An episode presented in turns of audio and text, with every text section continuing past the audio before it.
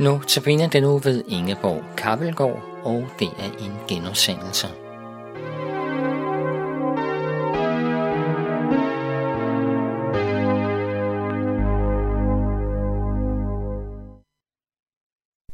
Maria salver Jesus. Johannes 12, 1-8.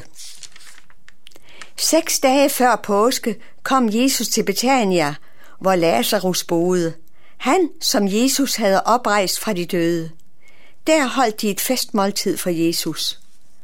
Martha sørgede for maden, og Lazarus var en af dem, der sad til bord sammen med ham. Maria tog et pund ægte, meget kostbar nardusolie og salvede Jesu fødder og tørrede dem med sit hår. Og huset fyldte sig duften fra den vellugtende olie. Judas Iskariot, en af Jesu disciple, han som skulle forråde ham, sagde da, Hvorfor er denne olie ikke blevet solgt for 300 denar og givet til de fattige? Det sagde han ikke, fordi han brød sig om de fattige, men fordi han var en tyv. Han var nemlig den, der stod for pengekassen, og han stak noget til side af det, der blev lagt i den. Da sagde Jesus, Lad hende være, så hun kan gemme den til den dag, jeg begraves. De fattige har I jo altid hos jer, men mig har I ikke altid. Der var harmoni i det lille hjem i Betania. Jesus havde opvagt Lazarus fra de døde. Det var jo i sig selv et usædvanligt stort under. Men en anden revolution havde fundet sted. Jesus havde præget Martha, Maria og Lazarus, så de kunne glemme sig selv og tænke på andre. Martas tjeneste med madlavning og gæstfrihed var præget af kærlighed og ydmyghed. Maria havde lyttet og lyttet til Jesus og oplevet, at han blev grundlaget i hendes liv. Hun havde erfaret hans dybe kærlighed og tilgivelse og trofasthed, både da Lazarus opstod fra de døde, men hver gang hun var sammen med Jesus. Det satte dybe spor i hendes liv. Hvor ville hun dog gerne gøre bare lidt til gengæld?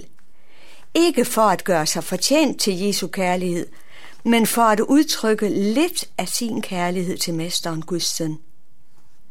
Samværet med ham havde skabt noget nyt i hende, givet hende et nyt liv, en glæde, som ingen kunne tage fra hende. Men Jesus var på vej til Jerusalem til sin død. Han havde forberedt sine venner. Det var ufatteligt, men hvordan kunne hun midt i kærligheden til ham og smerten over var undergang, øh, var, hvad, over undergangen han gik i møde før opstandelsen, hvordan kunne hun trøste ham og glæde ham og styrke ham? Jo, hun havde sin egen kærlighedsgave til Jesus. Maria tog et pund ægte, meget kostbar nardussalve, eller olie, slog krukken i stykker og salvede Jesu fødder, hvor efter hun tørrede fødderne med sit hår. Man kunne dufte denne vidunderlige salve over hele huset. Kunne Jesus opleve noget mere trostyrkende og vidunderligt lige før han gik sin død i møde? Nej. Hvordan kan du og jeg glæde Jesus? I Matthæus 25, 35-37 står der, Jeg var sulten, og I gav mig noget at spise, og jeg var tørstig, og I gav mig noget at drikke. Jeg var fremmed, og I tog imod mig. Jeg var nøgen, og I gav mig tøj. Jeg var syg, og I tog jer af mig.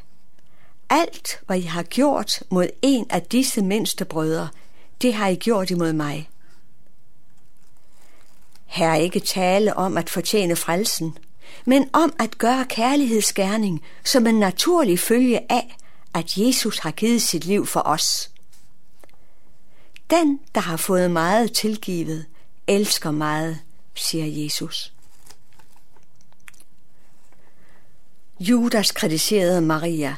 Tænk og øsle denne kostbare salve bort på få minutter. Salven havde en værdi af 200 arbejdsdage. Judas forræderen, tyven, kritikeren og alle kritikere kunne sætte fingeren på, det svage punkt. Besat af penge, besat af rigdom. Vi må bede om, at vi ikke som Judas bliver fyldt af begær til noget i denne verden, så det bringer os til fald. Eller så vi øh, gør vores medkristne modløse. Men at det må være Jesus Kristus, der er vort kildevæld. I Johannes 4:14 siger Jesus til den spørgende samaritanske kvinde, Den, der drikker af det vand, jeg vil give ham, skal aldrig i evighed tørste. Det vand, jeg vil give ham, skal i ham blive en kilde, som vælger med vand til evigt liv. Maria havde gjort den erfaring, at hun i Jesus havde fundet det kildevæld, som kunne slukke tørsten igen og igen. Du og jeg må have lov til hver dag at søge det samme kildevæld som Maria. Læse i Bibelen, bede til Gud, lytte til Guds ord i radioen, deltage i Guds tjenester og møder, hvis vi har kræfter til det, og modtage nadvåren. Vi lever i et land, hvor vi har frihed til at bekende åbent, at Jesus Kristus er vor frelser. Maria og Martha var to forskellige personligheder. Jesus ville ikke lave dem om, men han ville give dem begge sin kærlighed, accept og tilgivelse, og så gøre dem til en velsignelse for andre, så længe de levede. Det samme vil han gøre med dig og mig.